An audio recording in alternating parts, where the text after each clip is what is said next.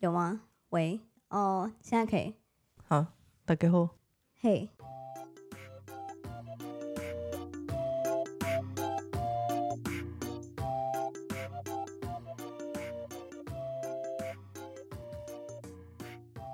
又过了一周，嗯，好了，我们就是就刚刚录完，就直接直接录下一集而已。嗯，一鼓作气，我要直接进入到那个在地经营这一块。哦，可以啊，可以啊，好啊，好，这这礼拜没有拉塞，不好意思，因为我们是直接录。没有新的拉塞可以讲。对，嗯，好了，那你一开始在就是要做在地经营这件事之前，你对于在地经营的就认识或者是理解是什么？就或者是你觉得哦，你可能会规划怎么来做在地经营这件事情？好，为什么要做在地经营？就是因为如果当今天这个我们守护的这些地区有发生一些可能包含土地征收，或者是突然那边要盖一个什么东西，就是它可能是会破坏生态或什么的。其实光靠环团的力量是很薄弱的，大家一定对环团有个刻板印象，就觉得啊，反正我们怎么做，你们都会说破坏环境。所以有时候其实在地人的声音很重要，因为这边就是他们他们的家，他们的土地嘛。有时候他们没有出来讲话，不是因为他们不在乎，而是他们根本就不知道这边发生什么事情，或者说他们做这件事情的严重性到底是什么。所以我觉得就是，嗯、就是带着这样的心情吧，就是想说，有点像是想要去跟这个在地关系去做个自我介绍啦。就是我觉得有时候你在做一些倡议的时候，你真的会不小心，你就是很急迫，你就会很想要去缩脚或者是怎么样。就是我觉得不是用这种高姿态这样子，对，就是有点像是来交朋友吧。然后未来如果说有什么事情，那我觉得我们其实是一个伙伴关系这样子，稍微认识一下这边的人，或者说这边的一些历史脉络也好，或者现在的可能居民的关心什么啊，或者是怎么样啊，对这个五分港西的想法，但大概是想要去做这样子的理解。然后那时候刚好其实是水利处有办一个这个五分港西的愿景工作坊，就是因为那时候其实一直有说这条河就是很臭，因为因为的确那边其实是士林士林区下水道的排水系统会排进来这个地方，可能那种很久年代，它其实没有直接接污水处理厂管线，它其实都会直接，对，你就想象一下那些东西都进到那条河这样子。所以现在很多公家单位要做这样子的工程的时候，其实他们都会开一个类似这样子的工作坊，那他会找来环境环团，然后学者，然后在地居民，然后还有他们公部门，就这四方，我觉得会是一个比较完善的讨论。嗯，所以那时候是那个工程是指说要把士林区的那个污水，呃，那个什么排水孔的水导入污水处理厂嘛，就不要让它直接流到五分港溪，是吗？那时候的那个工程呃，那个工程好像是说让它排进来这个溪的时候，是干净，我们怎么可以在这个溪做这件事情？好像那时候是这样，因为那时候好像是有评估过那个工程是可行性啊，或者说那个经费的规模，他们就就提了，应该是有三三种方案吧，嗯，所以就是想要再利用这个工作坊来跟大家做讨论。因为如果说好，我们选择最环保的、最生态冲击最低的，然后它就超爆贵这样子，就是随处根本付不出来。那如果说我们以一个最便利又怎么样，可是它生态冲击就很大。我觉得其实它就是一个很好的对话。有时候真的不是说公家单位不愿意做，或者是我们环保团体怎么样，就是其实很多环节都有很很多难处这样子。嗯，所以就有点像是说，哦，大家就不同角色聚集在一起来讨论要怎么解决这个问题的对或一个工作坊或取得最大共识。嗯嗯，对啊，然后当然包含附近的里两两个里长吧，对，就有来这样子，然后就会分组讨论啦，然后大家可能会去提出我们这一组想出一个最好的解决方案，然后花了多少钱，然后可以做什么事这样子。哎，那一个好奇是说，你自己觉得你在参与那个讨论的过程中是困难的吗？我不知道，因为之余可能会需要一些可能比较专业的一些知识啊，或者是一些对于地形环境的一些认识，会吗？会需要吗？不用不用不用，因为哦因为毕竟我们其实最主要要沟通的其实是居民啊，嗯嗯，所以你你一定要让整个内容一定要让一般民众都可以理解，就是我们到底这边到底重要在哪里？那我们为什么要来做这个工程？然后为什么要做这件事情？你们的想法会是什么？就是对啊，就是想要取得一个共识嘛，嗯，所以我们不会带什么太难的知识在里面。诶，那所以说刚刚说可能会有不同的方案，其中一个就是荒野的方案，是可以这样理解？不不不不是不是，他应该是说，呃，可能水利处有他可以做的工程的种类有这五种。嗯嗯嗯，那荒野，我们想的方式可能有这几种，我们可以怎么混搭，可以取出那个个最高效益。嗯所以你们有带着几个方案来这个工作坊做讨论？对，就包含刚刚我们讲租地湿地化嘛，或什么的，嗯或者是说到底要盖在哪一个地方，因为其实支流从哪边汇进来什么的，其实我们都有掌握到，就是污水在哪边，那我们到底要建在哪些关键的地方，可以做到效益最大化？对，我们当然会觉得人都不要进来最好啦，当然，当然我们当然不能这样，因为它就是一个公共场域嘛。那其实他们常常使用这边散步的人，他们的期待是什么？他们看到什么？其实这全部都要纳入考量，这样子。那在就那个工作坊的产出是有一个大家最大共识的方案吗？呃，那时候因为真的是讨论太久，我记得那时候好像只有各组讨论出来，因为其实原本期待最后是把五组的意见统合成，一个一个方方案案去对对对对对但是后来嗯就来不及这样，所以就那时候我们就各组的说明完，这样我们呃我们这一组的方案是什么什么，就差不多时间已经超时了，嗯但但就蛮开心的啊，觉得说感受上那个氛围，其实居民大部分还是很赞同以生态优先，甚至甚至是里长就会觉得，哎、生态真的很重要，我们想要生态。对，反正我就是在这个活动上面认识了周美这个在地关键的人物，这样子。小哦珍，，茶碗珍，他叫茶碗珍。你说他的绰号叫茶碗珍对，OK，好，然后他叫茶碗珍，他其实是，呃，周美那边有经历过一段好几年的区段征收的过程。那那边区段征收成适龄科学园区，呃，大家如果可以去查的话，可以看到这样子。那这个区段征收真的是好几年前的事情，我觉得包含那个资讯上面，到底在地居民理不理解这是什么事情，然后政府承诺的跟你换的东西，跟怎么去核定那个几户换几户的方式，反正那时候就是很多故事啊。我未来有机会可能看可不可以邀请插婉珍一起来分享这个事情。然后哦，反正他其实是因为他的家乡发生这样子的故事，所以他决定辞掉他的工作，正职的工作，回来到这个块土地上面去，呃，可能尽量保留下那边的回忆或者是一些古迹这样子。嗯，就他就做了很多努力啊，真的很辛苦。因为他自己也有后来有成立工作室，其实也是做类似像地方创生，我觉我会把它归在地方创生啊。他其实是有很多那个东吴大学的社工系，他们会去那边实习啊，或什么，就做一些社会设计或者社会行动，就很其实蛮打破我对社工系的想象，这样子。对对对，这可能可以等之后，我已经有敲他节目了。就是可以再请他来，我们可以来分享这样。反正我就稍微了解一下，说他的工作室有做过哪些活动，我觉得很有趣。然后我就想要找他合作这样子，因为我就觉得，哎、就是感觉有些现有的资源可以对接。好，那在认识这个人之前，就是呃，你有就是可能不管透过呃什么样的方式得知，可能有几号人物会是你觉得在在地关系经营这一块是社区很重要的 key man 嘛？就觉得哎、诶你可能会需要透过某种方式去接触到他们。我其实那时候第一个想到就是里长，嗯嗯，因为想说里长一定是可能相对对这个地方是稍微熟悉的人嘛。我想说先拜访里长之后，我再去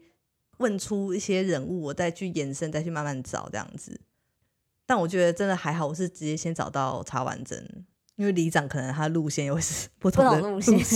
插完针就是后来你有去到他工作室拜访吗？对，期待可以有一些合作。呃，包含在讲五分港戏的时候，其实我也跟他讲了很多，我们觉得这是真的很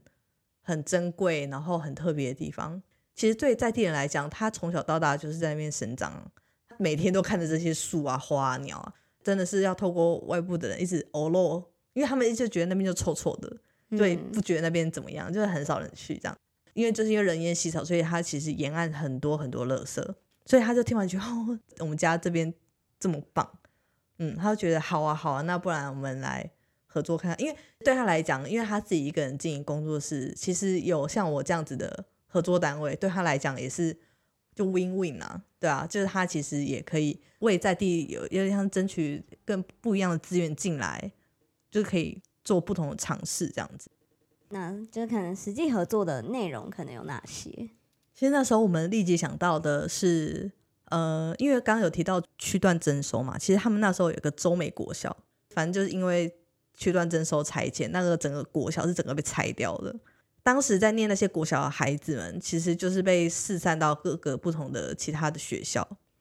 那呃，早期那边农村大家的感情是其实都很好，就是其实大家可以想象乡乡下街跟街的那个，就是房子跟房子的距离很近，拉个椅子出来，大家开始抬杠，然后小朋友都玩在一起。我觉得就是那个一个村落的那个感情紧密度是很高的。后来去段之后之后，他们还是希望小朋友还是可以，呃，应该说可以记得，就可能以前那个美好吧，就不希望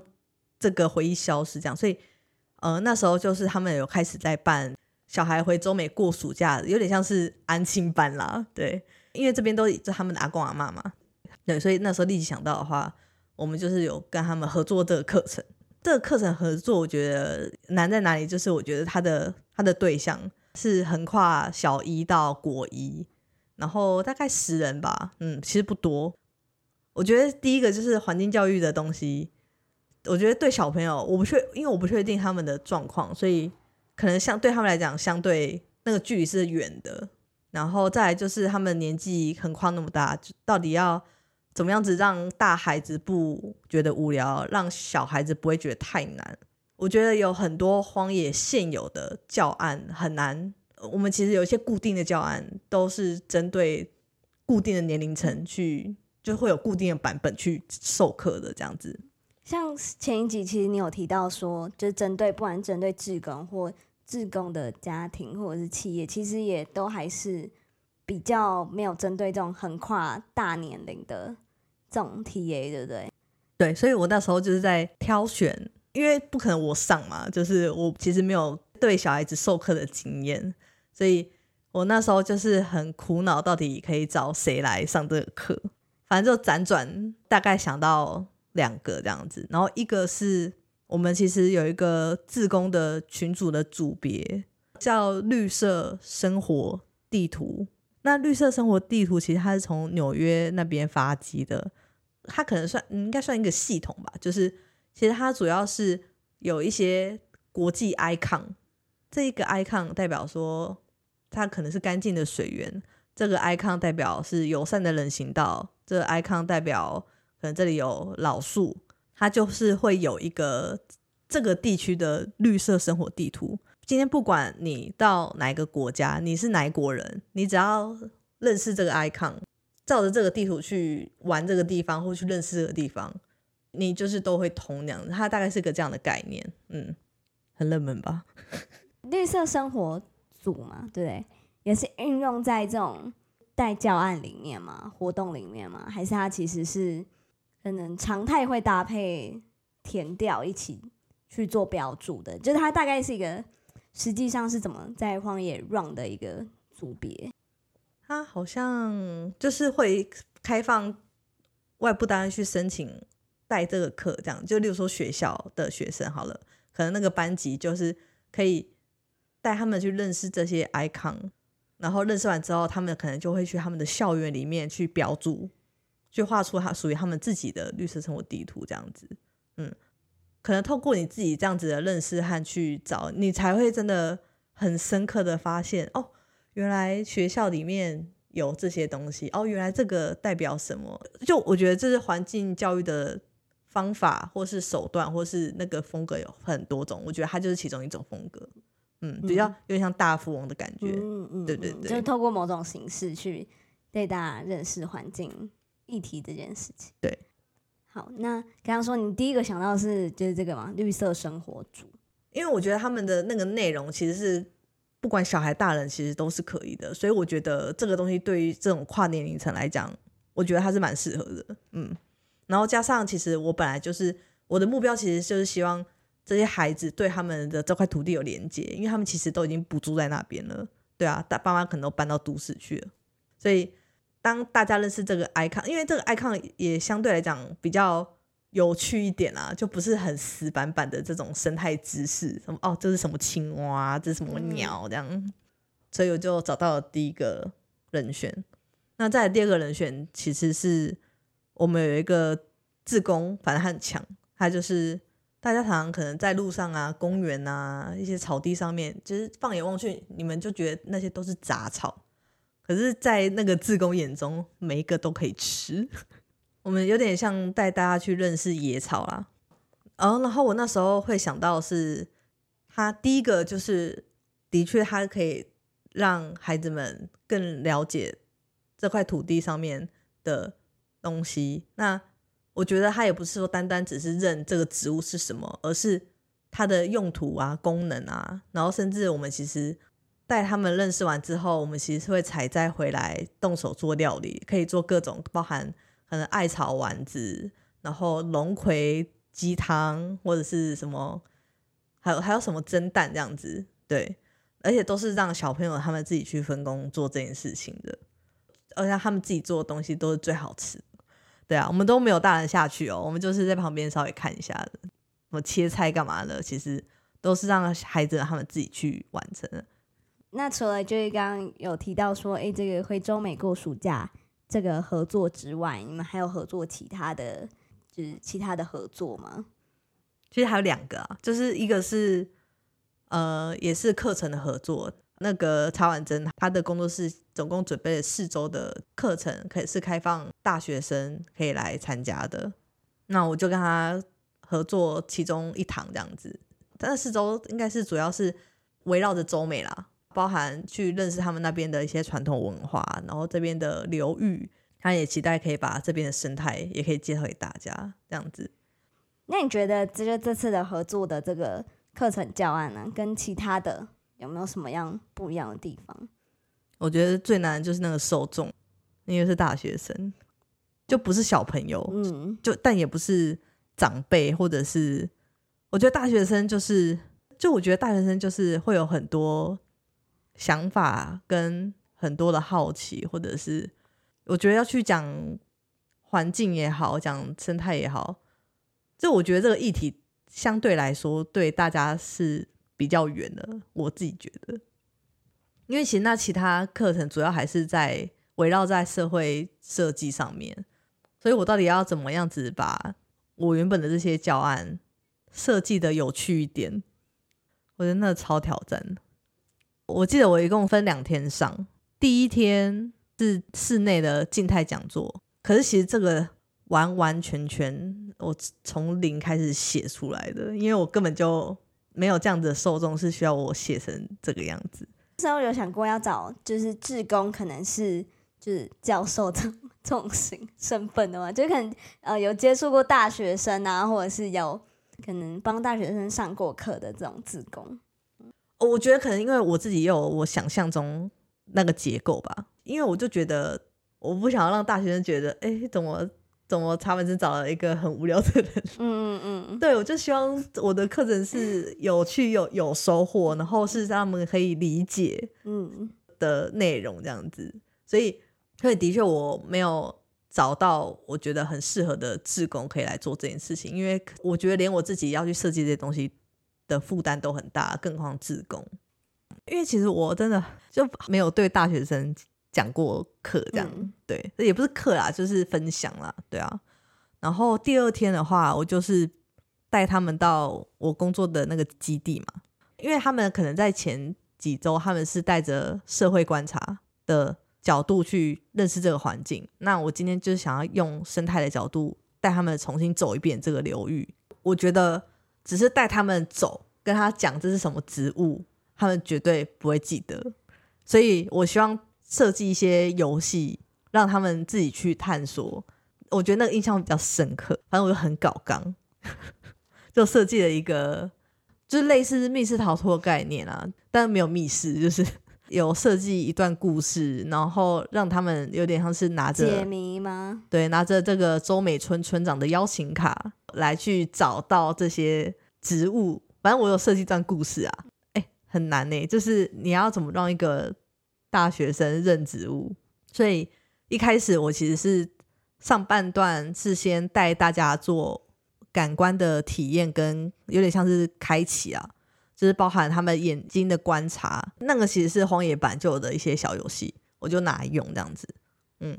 就是先打开他们的，我需要他们用到的感官就是视觉跟触觉。设计完之后，我就开始就发那个卡片了嘛，反正那时候我是分三个不同的路线，因为想说不然大家都会挤在一起，然后反正我们是人工 AI，你知道吗？我跟曹满珍，他另外一个人就是当那个关主嘛。对，然后我就成立一个群组，然后他们就会丢这个答案，然后我们就会回答是或不是。是的话，我就会丢下一道题目。对对对，对，就很人工这样。然后反正那些题目都是一些可能是说故事，或是一些有趣的小知识去形容这个植物，然后让大家去猜这是什么植物。那我我其实也没有限制他们用手机查，因为你光猜到这个植物是什么就已经很棒了，对啊。那你知道这个植物之后，你还要知道它现在长在哪边，然后长什么样子。我觉得对于一个就是对于生态零知识的大学生来讲，其实也不太容易这样子。我即便知道枫树在手机上面长这个样子，可是我现实上面在这几棵树里面，我要找到它，所以。我一开始设计的那个感官的开启就很重要，包含他们可能开始会知道，我可以观察它的树皮，我可以观察它的叶子，观察它的果实，来去判定到底哪一棵是那个枫树这样子。那他们其实对这件事情的印象就很深刻，对这个植物的认识，然后还有它长什么样子，它的触感是什么。那当然我还是有一些提示啊，就是不要说哦，可能一到十号，一号就是在这一块附近。就不会太远那样子，因为那边真的太大了，我也没有设计到那么那么难这样。那就是参与的大学生们有有没有想要回馈？哎，我跟你讲，我那时候其实挫折感还蛮重的，因为他们都很安静哦，就是包含第一天的室内讲座，嗯，然后我就可能就会说，哎，大家有没有什么问题啊，或怎么呢？大家就很安静。然后第二天也是大家很安静，那一整个活动结束超沮丧的。因为我就觉得大家好像没什么反应，对吧？但但是反正曹远真说他觉得很棒这样，但反正我那时候已经反正被蒙蔽了，我就觉得我很糟，很糟。反正那时候其实还发生一件事，就是因为我那个课是连两天嘛，那时候其实也还有很多其他活动也有在进行，所以那时候我我其实，在做这个课程的教案的编辑很赶，然后我又会不断的修正。第一天结束之后已经很疲惫了。我就搭捷运要回家的时候，我发现我被盗刷，而且重点是那个盗刷我还不知道他是刷我哪一张卡，反正他是 Google 有六十几封信，嗯，而且还是刷一百四、两百、一千，就是每一张都是账单，嗯哦，然后我整个就是傻爆眼，然后在傻爆眼搭上我的眼镜断掉，然后我想说挖了发这样，我就想说好好我冷静，我就先看一下我的我手机，反正我就是我的。A P P 里面，我想我看一下我现金有没有减少，或者我的信用卡的额度有没有被刷，然后都没有，反正我就不知道那个钱是到底扣在哪边，还是说他还没出账。我就是想，好好赶快，就是赶快先到我家的检运站，我就下车，然后先冲去身把我钱全部领出来放在身上，然后我再再去警察局，这样，反正那时候还下大雨，反正我也不管，然后我还我还看不到。然后我就一到警察局哦，然后那时候疫情，警察还不让我进去。我说啊，不好意思哦，那个现在疫情，你你可能要在外面，我这边淋雨，然后没给他报案，妈的。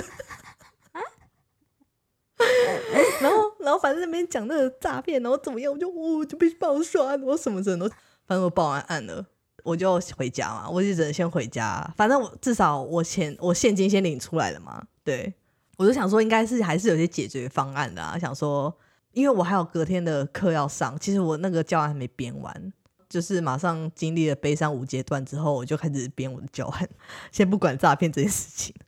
就想说反正我已经换密码了，他已经没有办法再刷这样子。对，然后我就编教案编到凌晨三四点，然后把我的眼镜粘回去。因为我没有办法立即的去配一副眼镜，嗯，对，然后隔天去执行这个活动，嗯，然后，然后我就觉得，哦，大学生好又很冷静，嗯嗯嗯，那我就觉得，好啊，我就是人生没价值啊，悲惨，对啊，好，哎，我可以额外补充我那个诈骗的故事吗？好了，我那时候被盗刷，其实是中华电信的账单的小额。我那时候好像忘记为什么我会开这个功能，忘记是买什么东西，然后其实你可以记在中华电信的账单上面去做付款。它其实盗刷是我的 Google Store，然后好像是去买游戏点数，然后那 Google Store 的付款是绑在中华电信的这个小额付款上面，它没有绑在我的信用卡，也没有绑在我的金融卡，所以那时候其实是中华电信的账单有这一笔金额这样。那时候哦，真的是来来回，就是反正先找中华电信，然后也找 Google，反正就双方互推皮球啊。因为中华电信就觉得，哎，那是 App Store 那边盗刷，跟他他们只是收钱的单位，对。然后 Google 那边大家应该知道超难联系，嗯，超难联。然后他给我填一堆表格，跨我，然后就超难用的。但反正最后好像是因为这个人数真的太多了，然后中华电信反正是被骂，超可怜的。他们后来好像就。跟 Google 谈好，反正统一这些钱都会退掉，都会退给我们，中华电信都会统一退回给我们，然后 Google 那边去处理，这样就是这样。嗯，好，谢谢，沟通完毕。反正就是大家不要绑中华电信的小额付费。好，反正那时候就很那个，很对啊，就很天崩地裂。嗯嗯，对，就很沮丧。因为大学生没反应，这样。对，后来的课后回馈好像蛮好的。哦，你就是说你们有收那个，就是回馈后后续的回馈，对对对。然后我就哦，原来他们有在听。以下开放各大专院校，不要不要不要，去洽询光野不要不要，没有没有没有，光野现在没有这个服务，在乱推广这样。嗯，好不好？就是为了那群大学生特别克制化的这样子。嗯嗯嗯。那后来你觉得你跟就是在在地关系经营这一块，哎，对啊，我还要想到一个，就是因为刚刚不讲两个嘛，反正后来他其实呃。曹永贞他们，规划每年至少会办一次中美市集。那这个市集，因为刚刚其实有提到区段征收嘛，那他们其实呃有盖一个新的社区。其实那个社区其实是有新住户跟旧住户的混合，那个生生活的形态跟以前农村的那个状态已经很不一样了。对啊，然后就是每户每户的那个距离吧，嗯，然后加上有些新的人来，其实也。不太认识这里的人，所以常常在那时候就是希望说可以办一个在那个社区楼下的广场办一个这样的市集，就是可以邀请居民出来摆摊，增加新租户旧住户的交流啦。嗯，很酷哦。他们有人来就是有开剪头发，有人煮煮那个面线超好吃，但是他就是只能留存在他们的厨房，对啊，就各种这种真的是。十八般武艺的人都出来摆摊，然后就很酷。然后，然后那时候他有邀请我们也去去摆摊，这样，嗯，就是他也想说，也让大家可以认识我们。好，摆摊的内容要做什么？好，因为我就是会想说，我真的要面对他们那些真的是阿公阿妈的时候，或是真的是其实平常不太常碰面的那些居民的时候，我到底要去说什么？所以我想说，哎，那我到底要讲什么内容去推广？这样，他们那边以前是农村嘛，所以每一个居民他们还是习惯会在家里种些东西。就不管是社区里面的人，或是其实还在没有被征收的一些地方的人，他们其实都还是有些庭院啊什么的。其实不止那边啊，很多地方其实都被一个外来种大自然小教室。那个外来种不是台湾原生的植物。入侵啊，那那个这个植物其实它不好的点是因为它生长速度很快，然后加上它又是爬藤类，所以它其实是很容易爬上一棵树，然后去抢阳光，然后让原本的的原生植物就死掉了。所以它是什么？哦，你要知道是不是？好了，它叫小花曼泽兰。这其其实这个应该现在已经普遍，大家应该知道了，很常听到这样。我因为我就是很常在那边走动嘛，所以我知道很多人的庭院啊，或者怎么样啊，农地啊，很多这个植物。对，所以我就觉得，那我就推这个。我觉得一方面让他们很有那个连接感，就是哦，原来我家有这样的东西。然后二来就是，哎，大概知道说荒野其实来这边就是来做这些事情的，就我们不是一些奇怪的团体这样子。然后那时候很印象深刻是，那时候有一个大叔听完以后，他其实过没多久就拔了一串，就哎哎哎，是这个吗？是这个吗？我说呃不是，还拔错，拔错。哎，但我觉得很感动哎，就是他听完以后马上就觉得啊，我要去家里找这个东西。虽然他拔错，但我还是有跟他介绍他拔的是什么东西。嗯嗯，所以他拔的是什么？他拔的是那个鸡屎藤啊，反正就是另外一种藤类。对对对对对，我觉得超可爱的，所以我觉得哎，就是其实他的确是有这样子的一些效果。对，然后另外一款就是因为我知道他们那边老人家很多嘛。那其实我之前有哎，我忘记之前有没有介绍过园园艺治疗，有好像讲生态心的时候有讲到。好，那个我带过主编是生态心嘛，他们其实有一个支线是在做园艺治疗的，就是透过一些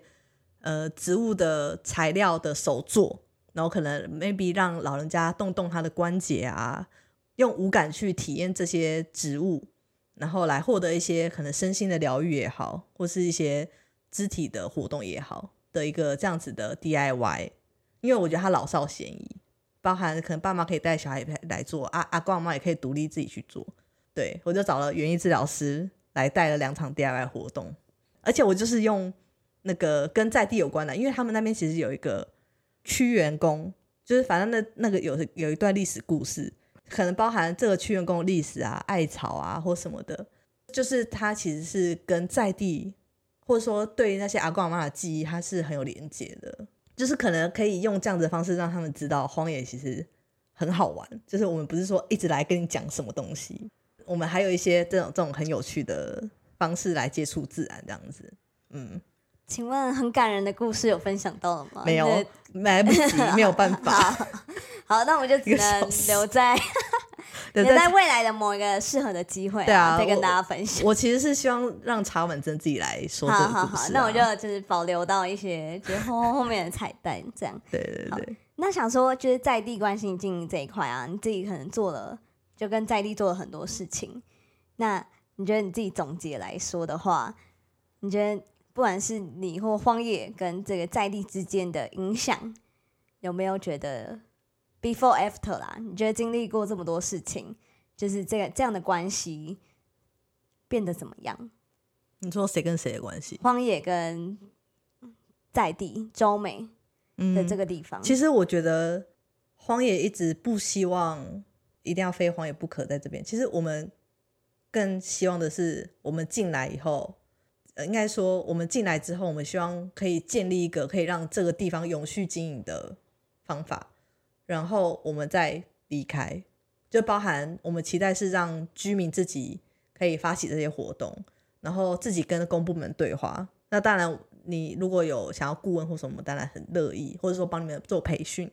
或者是让荒野的志工自己主动吧。你对这个地方很好奇、有兴趣，你也可以多多来这个地方跟俊做互动，就不会是需要靠一个专职去 hold 的。因为专职随时可能都还是会离职啊，就是他还是有他的风险在。如果今天这专职怎么样子，这个地方就垮掉的话，其实他就不会是一个很健康的状态。嗯，所以我觉得我一直以这样子的目标